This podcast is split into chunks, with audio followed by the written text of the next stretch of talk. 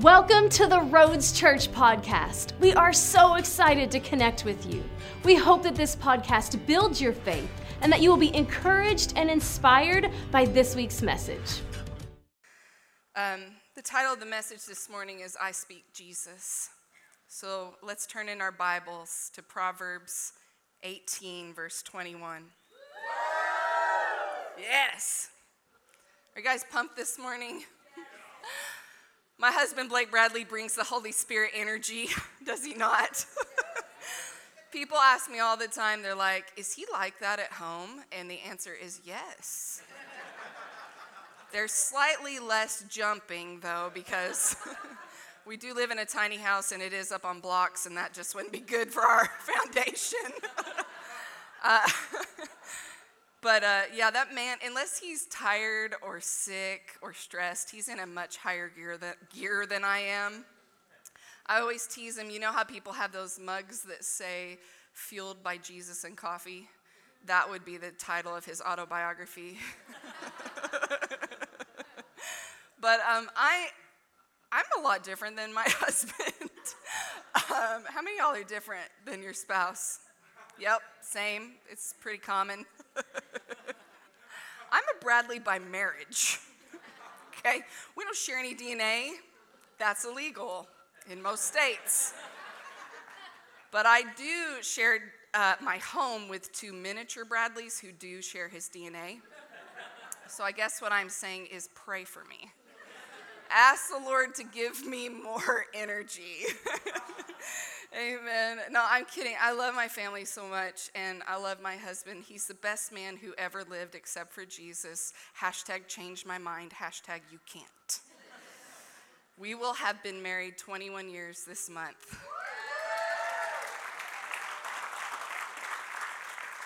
I know it's really hard to believe because we look so young, but uh, we're very different in a lot of ways, but we're very similar in some. Um, one of the ways that we are similar is that we are both verbal processors. We love to talk, don't we, babe? I mean, we, we talk about everything.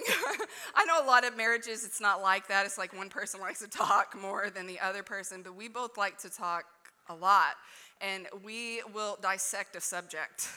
We will talk it up one side, down the other, flip it, reverse it, all those things. If there's a problem, yo, we'll solve it. Check out the hook while our DJ revolves it.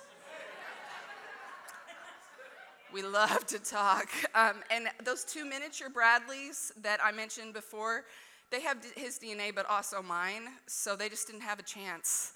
Like on the Punnett square of Bradleyness, remember Punnett squares from science class? They got two capital T dominant talkative traits. So there be some talking going on in our house. And our youngest, Willow, she's four and she's currently enrolled in Bradley 101, which means she's learning to wait her turn to talk. So it's like all day long, Willow, wait your turn to talk. Baby, do you hear me talking? Wait your turn. Honey, do you hear your sister telling me a story? Just wait your turn to talk. Willow, it's rude to talk over people while they're talking. But the problem is, none of us really wait our turn to talk. so, like, you know how you're supposed to teach your child by example? Circle back to point one pray for me. okay? Um, because we just fill up our house with words, and um, it doesn't take long to do because we do live in a tiny house, so we just fill it up with this cloud of words. But lately, the Lord has been dealing with Blake and I about our words a lot. He's been dealing with us about our mouth. Um, because we kind of have this unwritten rule in our house because we recognize everyone's need to talk about everything. And it is, you can talk about anything you want to in our house. If something's bothering you, if you're irritated with somebody, somebody hurt you, you're annoyed with the situation, you can get it off your chest, but with the understanding that we're gonna go behind and we're gonna clean up the mess afterwards, right? And what I mean by that is, we're gonna go behind and we're gonna say, you know what? Those are my feelings, those are the facts as I see them. However, what's the truth? Like, what's the truth of the Word of God? Because the truth of the Word of God trumps the facts. We don't live by sight, we live by faith. And every word that comes out of the mouth of the Lord is our bread. And so we're going to go behind, we're going to do that. We're going to say, Jesus, how do you feel about this? Holy Spirit, how are you convicting me about this situation and about my words. And I'm going to repent where I need to repent, let you change my mind about it, surrender it to you. And then because you've brought conviction, Lord, I know that with your conviction comes grace. Ladies and gentlemen, the Lord never brings conviction without the grace to restore us. His conviction is always for the purpose of restoring us under righteousness. We exchange our filthy rags for a robe of righteousness. If conviction is present in the room, if he, he is convicting you of something, you can guarantee that His grace is sufficient for you. That's why we come boldly to the throne of grace to receive help in our time of need. And man, when it comes to my mouth, I need help. But that's the idea, anyway. So we're going to do this thing where we clean it up afterwards. However, we don't really always do that. We do sometimes. I mean, it's like our high value, but it's not really a core value. You know the difference between a high value and a core value? A high value is what you want to be, a core value is what you really are. Uh-huh. And so that's what we strive for, right? But we don't always hit the mark with that.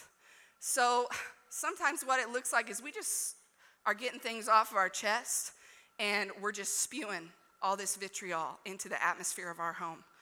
All this bitterness and anger and resentment and judgment and backbiting and gossip and evil speaking and nitpicking.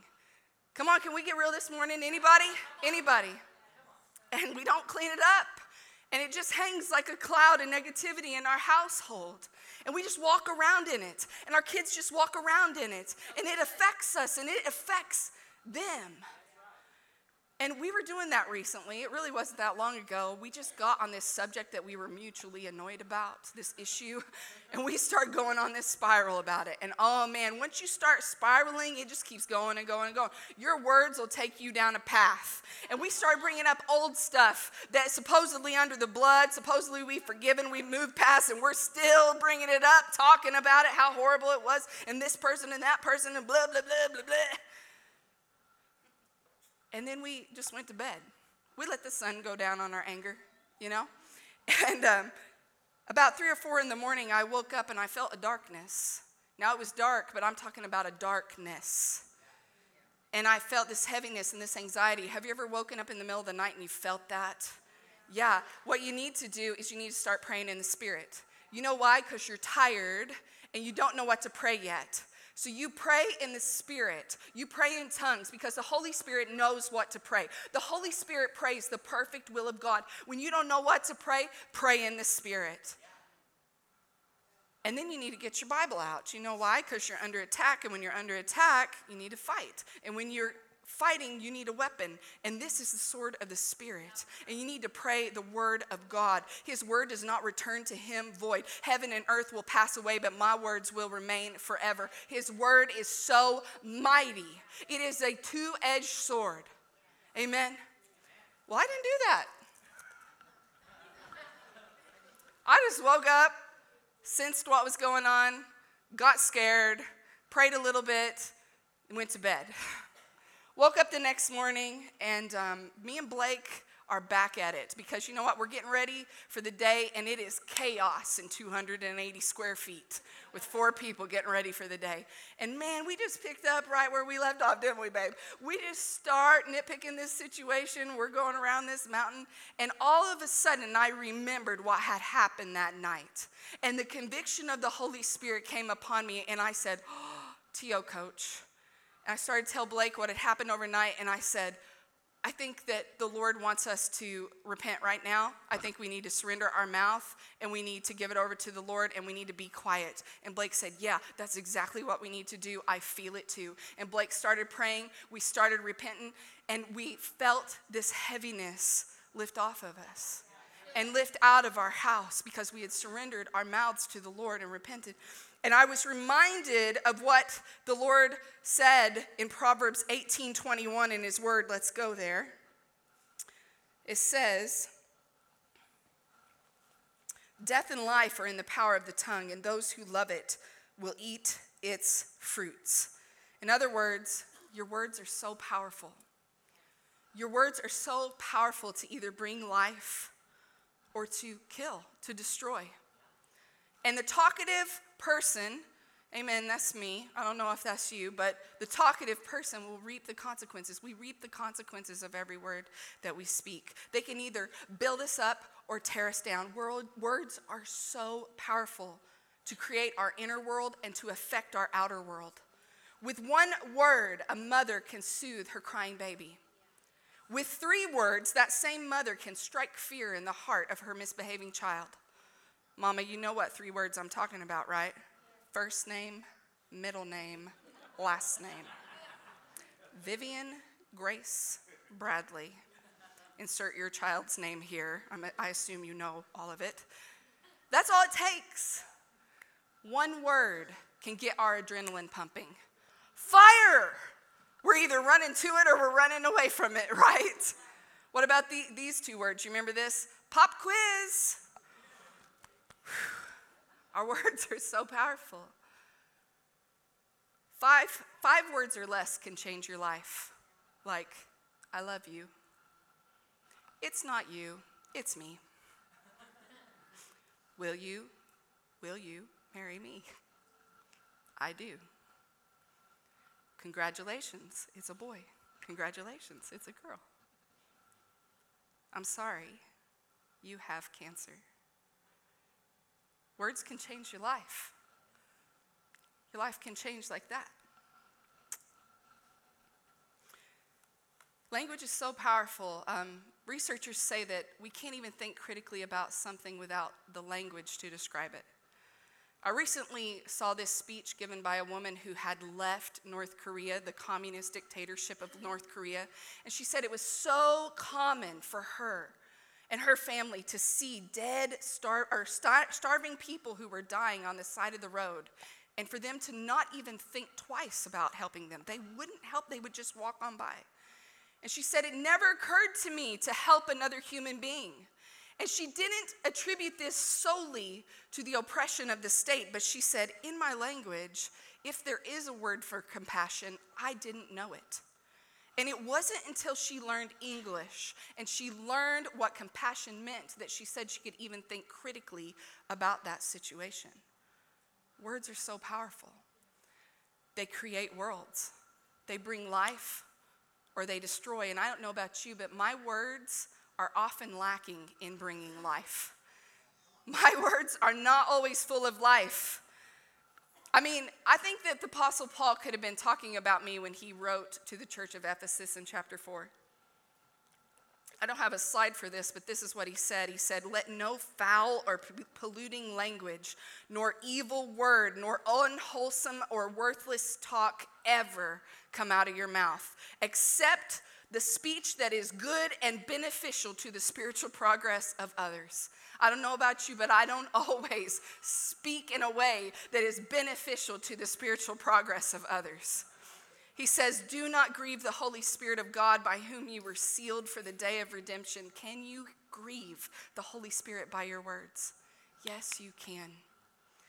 He says, Let all bitterness, indignation, wrath, passion, rage, bad temper, resentment, anger, animosity, quarreling, brawling, clamor, slander, evil speaking, gossip, abusive, blasphemous language be put away from you, be banished from you. Now, hey, if you're starting to feel convicted already, good news. His grace is here. His grace is sufficient for us. Amen. That's what He died for.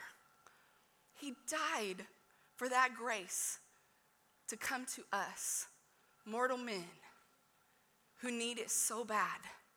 Don't you need His grace every day? I need Him so bad. And He doesn't hold any of Himself back from me. The Lord is here to cleanse us from all unrighteousness, to restore us unto righteousness with Him. But, you know, if you're sitting there and you're thinking, well, I don't ever speak curses or backbiting comments or ju- judgment or gossip or, you know, bitterness or complaining, well, that's all right. I'll just preach this message to myself. How about? okay? And you can sit there and feel sorry for me and stay bound if you want, or we can all humble ourselves before the Lord this morning and see what He has to say. Let Him search our heart. and let him come and, and touch the coal to our mouths like he did for Isaiah. Amen.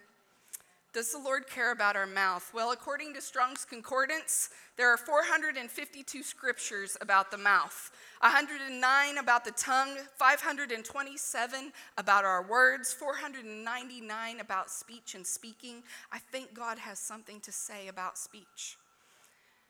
In Romans 12, Paul urged the Romans to present their body, their body, as a living sacrifice holy and acceptable unto the Lord. Does that include our mouth? Yeah, it does. It includes all of our faculties. But for some reason, we do not like to surrender our mouth to the Lord. We don't want Him to have control over it. But man, we don't want to have control over it either. it's, one of the, it's one of those things when you break up with somebody and you're like, I don't want to date you, but I don't want anybody else to date you either. it's just like that. Sorry, I have to tell jokes because this gets heavy, right? Um, I started talking about this in first service and it, was, got really heavy. um, James really, I like the way that James puts it in his epistle. He talks about how small our tongue is, but how powerful it is. That if we could just control our tongue, then we could control everything. it's so true. Um, he says in chapter 3, verse 2, he says, Indeed, we all make many mistakes. Praise God, amen, James. For if we could control our tongue, we would be perfect and could control ourselves in every other way. He said, We can make a large horse go wherever we want by means of a small bit in its mouth. Now, if you've ever tacked up a horse, you know what he's talking about. A horse, you put a bit, it's a piece of metal like this, in its mouth, like this. And that bit is attached to a bridle, and the bridle's just there to hold the bit in place and to attach it to some reins. And the rider holds the reins, and all the rider has to do is just barely move those reins like this. That's all you have to do. And that moves the bit in the horse's mouth.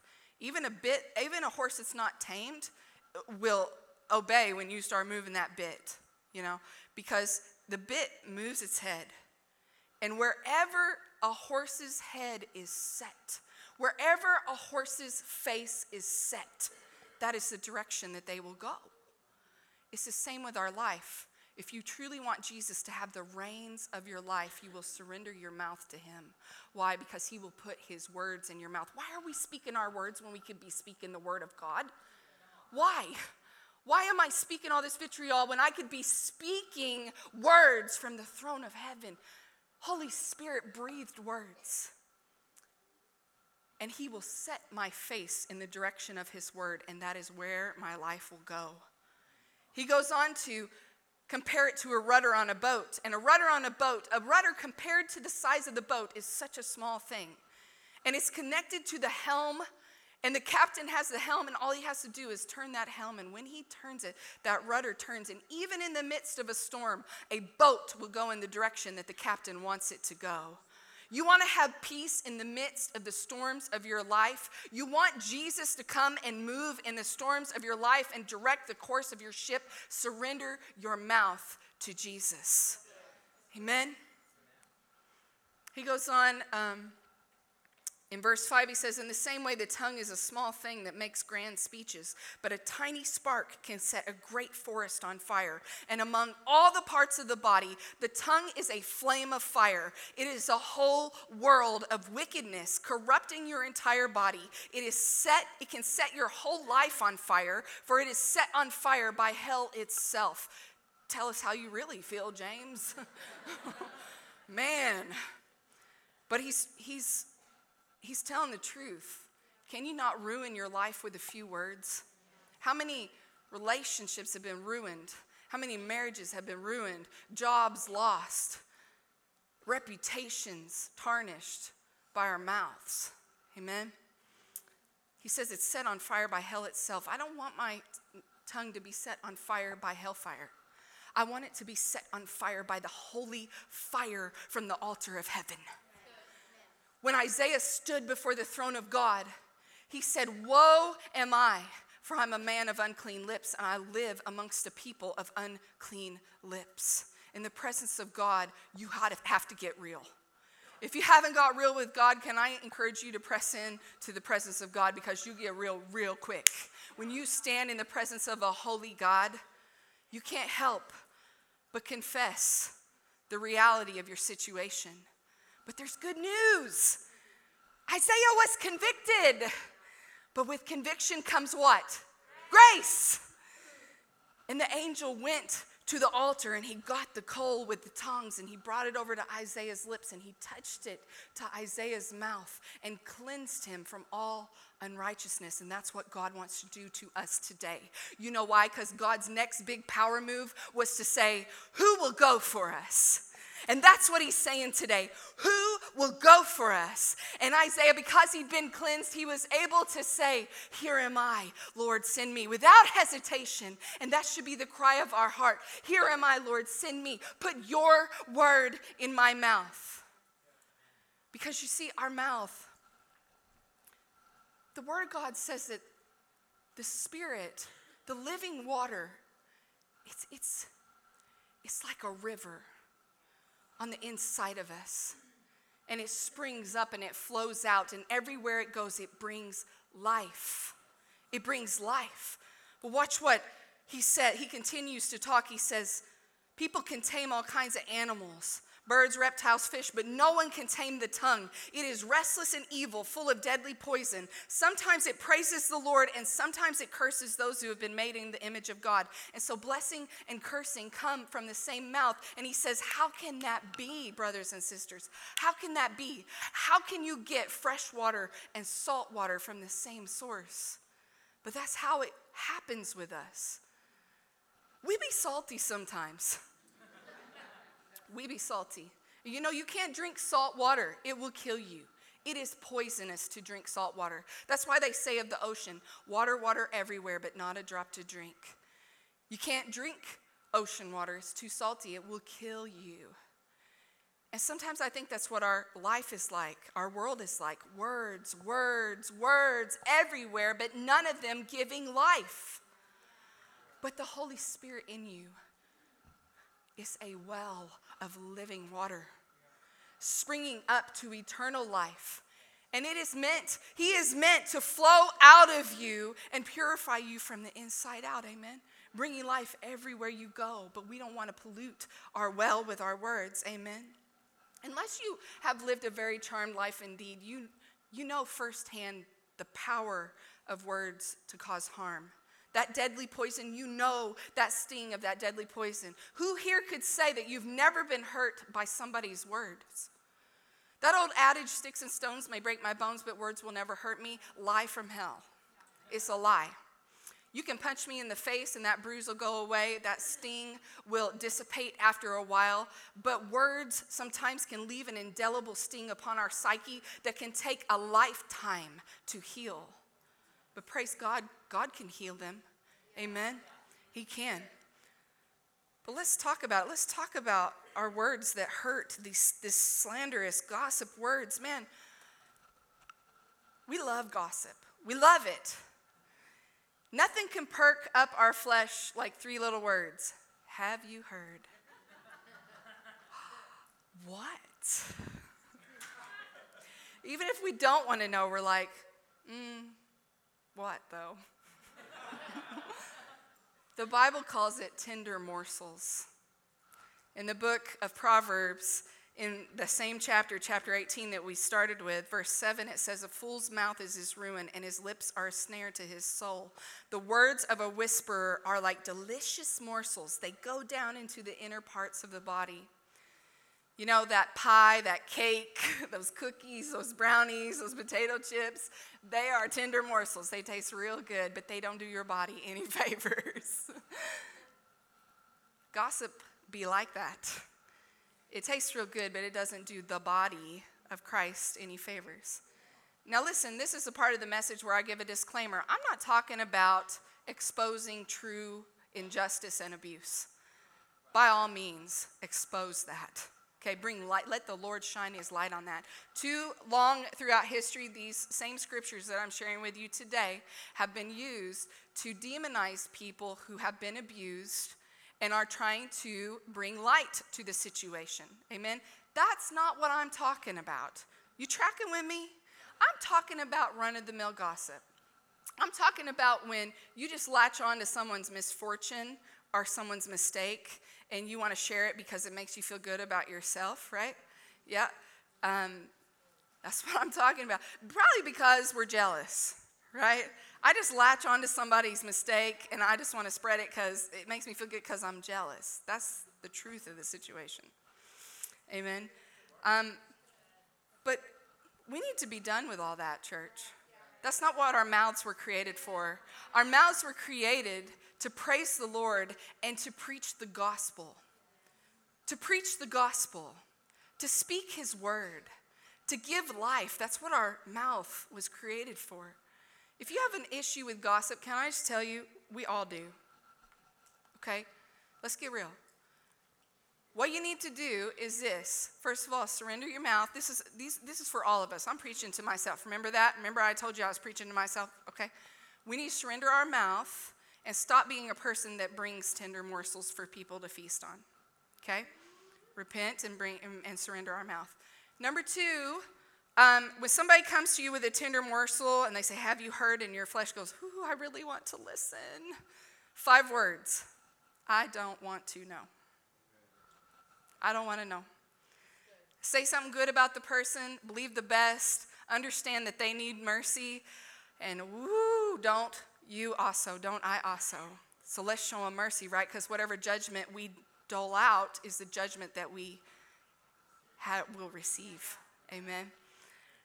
But you know what? If you if you just go ahead and, and hear that, you just take in that tender morsel, whether you want to or not, Here's what you can do with it, okay? You become a vault. You know what I mean by that? The story ends with me. The story ends with you. Become a vault. David said this. He said in Psalm 141 Set a guard, Lord, over my mouth.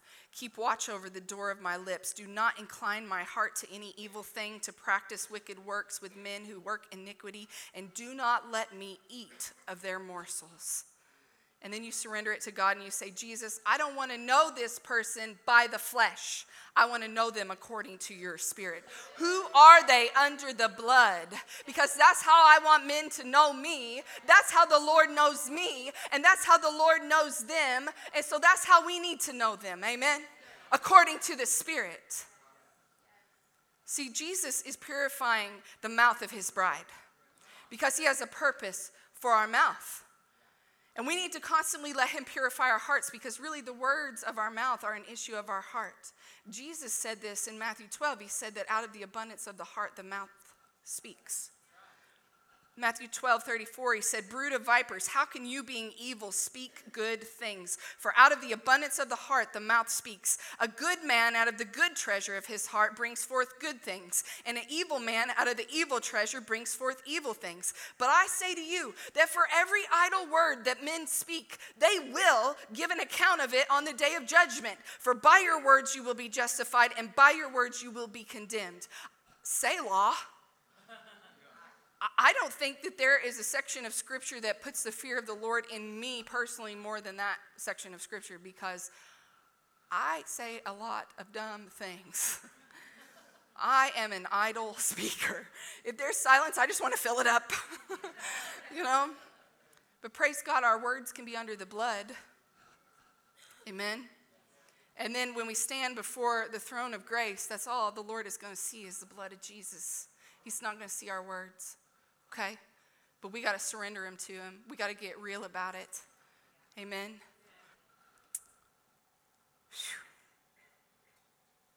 Why? Because the kingdom of heaven is not just about don't do this, don't do that. The kingdom of heaven is about why are you doing that when you were created for so much more? Why are you speaking like that when you could be speaking words that are God breathed? You could be agreeing with the very words spoken by the creator of the universe and speaking them out over your situation in your life. You see, your mouth was made to speak the word of God, and the enemy knows this. And I am convinced that the enemy is not so much after your life as he is after the word of the Lord in your mouth. You know why I know that? Because if your name is written in the Lamb's book of life, there is not much that the enemy can do about that. Amen? Death, where is your sting? Did we not just sing that today? Death is the ultimate graduation for a Christian. They are now in the presence of God.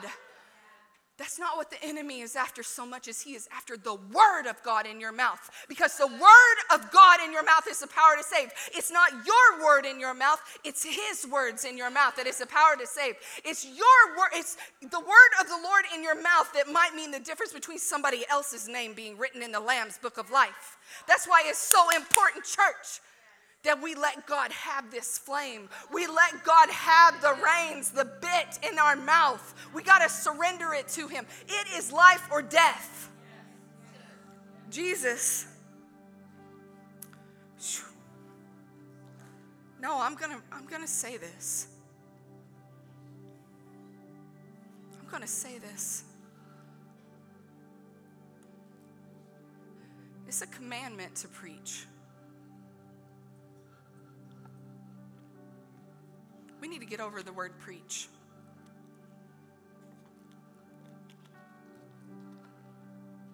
It's not just a role, it's just not just a position. I understand some people are in a role and have that position and have that title. But to preach the gospel is a commandment unto the disciples of Jesus. He told his disciples in Mark 16, Go into all the word, world and preach the gospel to every creature. That word preach is the Hebrew word kerusso, and it just means to proclaim, to publicly tell something with due emphasis. Are you his disciple? Then you are supposed to kerusso this gospel. Did he not say, If you do not confess me before men, I will not confess you before the Father? Did he not say, In the last days I will pour out my spirit on all flesh, and your sons and your daughters will prophesy? How can they believe unless they hear? How can they hear unless there is a preacher? Why do we think that the gospel has to be any more grandiose than just our testimony? I was dead and I'm alive again. You gonna tell me you can't tell people that? I'm this idea that certain people can't preach the gospel. I'm not into it because all it is is my testimony of who Jesus is and what he's done for me. I was dead and I'm alive again. I was lost in my sin. I had a debt that I couldn't pay, and he came along and he paid a debt that he didn't know.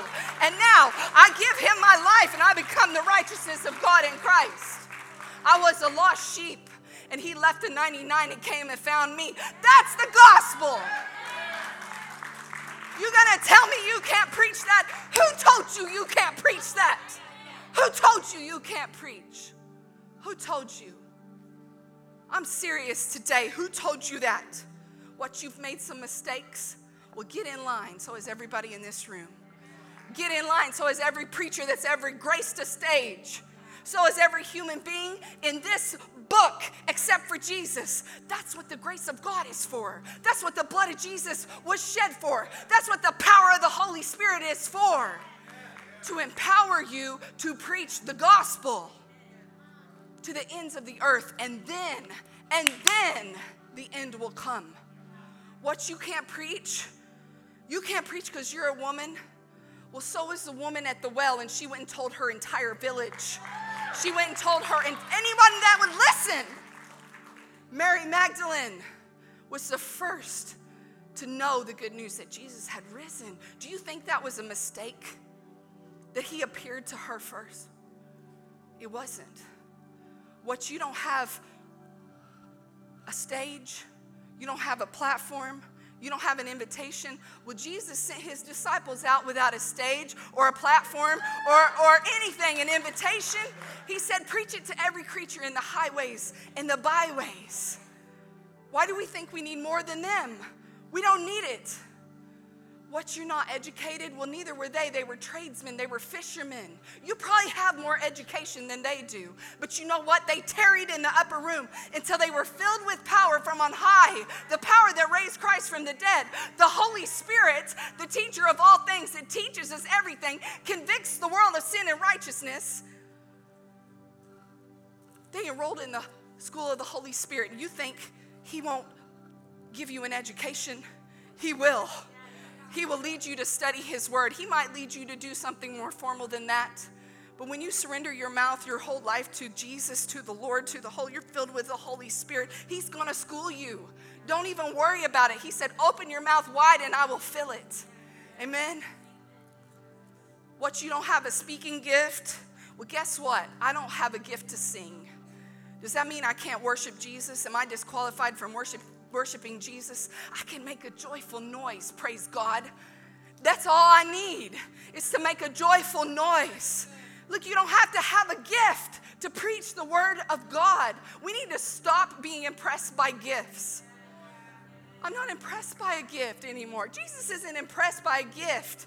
Gifts are random, they don't have any kind of qualifier or anything. They're irrevocable, they're just given. You know what? You don't need a gift. You just need to surrender your life. I'm not impressed by a gift. I'm impressed by a laid down life. Someone who said, Let the meditation of my heart and the words of my mouth be pleasing unto you, God. Jesus. He said in John chapter 12, John's always doing this. Are guys with me? It's all right if I tell this last point too. All right. This is a really good one. This scripture wrecks me. John's always doing this in his gospel. He was there, by the way. He saw what Jesus did, and in his gospel, he is always telling us what Jesus did. He healed somebody, he performed some miracle, he preached some message. And then he tells us throughout his gospel, and here's how the people responded to it. Some of them left, and some of them believed. And he's doing it again here in John chapter 12 and verse 42. He says, Nevertheless, even among the rulers, many believed in him, but because of the Pharisees, they did not confess him, lest they should be put out of the synagogue, for they loved the praise of men more than the praises of God. They were afraid. They were afraid. And some of us, it's not so much about how much we talk, it's about how little we talk. It's the fear of man. And today, I break it off of you in the name of Jesus. Skip on down, though. I don't have time to read all of it, but skip on down where it says, verse 49, sorry. Jesus says, For I have not spoken on my own authority, but the Father who sent me gave me a command what I should say and what I should speak, and I know that his command is everlasting life. Therefore, whatever I speak, just as the Father has told me, so I speak.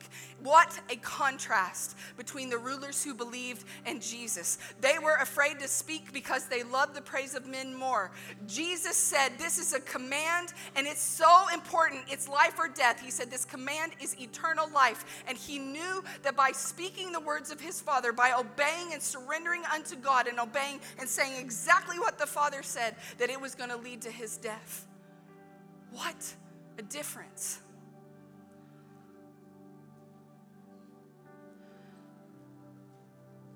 I mostly relate, if I'm real, I mostly relate with those leaders more so than Jesus. Because I am often too fearful to speak the word of God. I'm often too fearful to talk about Jesus, to be real about what I believe in certain contexts around certain people. Amen? But I'm learning. I'm learning how to give God the reins. And um, I want to tell you this testimony of what God has done. God's the healer. Amen. He sent His word and it healed them. And um, I'm learning how important it is to speak the word of the Lord and to not speak what I see and not to speak what I'm tempted to speak and agree with what I'm tempted to agree with, but to speak the word of God. On May 31st, the mass was found on my ovary. And on June 29th, I saw the oncologist, and he told me he didn't know what it was. He'd have to do surgery to remove it. And so I went under the knife on August 2nd, and I had no idea what I was going to wake up to. I didn't know, you know, what I was going to be told. I didn't know what all they were going to do. And um, before that, God had given me a word and he had showed me Numbers 14, where they went into the promised land to spy it out. and how a lot of them came back, the majority of them came back with the report the land's bad, it's bad, let's not go. And um, two of them came back and said, No, the land is good, let's go take it. And the Lord spoke that word, the land is good, over me. And He said, um, He reminded me that my body is made from the dust, it's the land. And so we started praying that as a family. And uh, on August 2nd, I woke up from surgery and I heard those five words I'm sorry, you have cancer. But it's okay because we got it all. And um, we're going to biopsy it and find out just what kind it is. And we're going to take uh, 11 samples they took. And uh, I went home, and at first I was really upset, you know. And then I realized I had a choice I needed to make. I, I needed to decide whether I was going to agree with the word that the Lord had spoken or not. Was I going to agree with what He said? And um, I remember saying, I was still under the drugs, and I said, I'm not having it. The Lord has spoken. um, but he reminded me, he reminded me of Proverbs 4:20 that says that his words are life to those who find them and health to all their flesh. And that word health means medicine or cure. It's the Hebrew word marpe. And so every day I would get my whole family in our house and I'd say, It's time for mommy to take her medicine. And I would start reading and I would read. Malachi 4, the Sun of Righteousness rises with healing in his wings. Jeremiah 17, heal me, O Lord, and I will be healed. Jeremiah 30, I will restore health to you, and I will heal your wounds. Isaiah 53, by his stripes I am healed. Exodus 23, he will bless my bread and my water and take sickness away from me, and he will fulfill the number of my days. Psalm 103, bless the Lord, all my soul, and all that is within me. Bless his holy name. Forget not all his benefits. He forgives all your sins and he heals all your diseases. He rescues my life from the pit. He crowns me with loving kindness. And I would read it, I would take that every day. I would say, Mommy's taking her medicine. And all 11 biopsies came back negative. Yeah.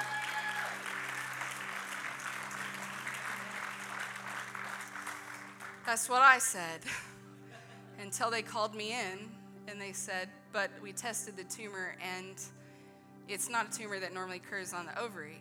It usually occurs somewhere else. So we're really concerned that, well, they didn't say really, they're very conservative when they talk to you, but they, I was really concerned.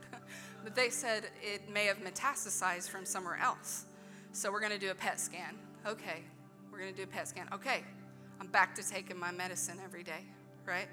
Putting my faith in the word that the Lord had spoken over me. Because I was so tempted, y'all, to speak out of my mouth doubt. Okay? And I go in for the PET scan, and they said, Well, we didn't find anything where we thought we might, but we did find a mass at the base of your skull. Okay, great. And uh, my good friend Candace, we're not the same person, by the way. some people thought we were the same person. And it's such a wonderful uh, compliment because she's beautiful and she sings like an angel. But um, yeah, but she went with me, and, and I was really like just defeated after that meeting. And uh, she said, Get your medicine out. Give it to me. I'm like literally driving down the road. And she's like, Give me your phone. And I give it to her because we need to get some people around you who will stir up the word of God who will not partner with doubt, but will partner with faith in what the Lord has spoken. And um, she started to read those scriptures, and it was stirring my faith. And I was like, yeah, that's what God said. That's what He said to me. And so I had to get a CAT scan to see what that thing was at the base of my skull. And so I got a CAT scan, and here's what the results said. Are you ready? No evidence of paraganglioma or other mass lesion. No abnormality as previously seen on the PET scan.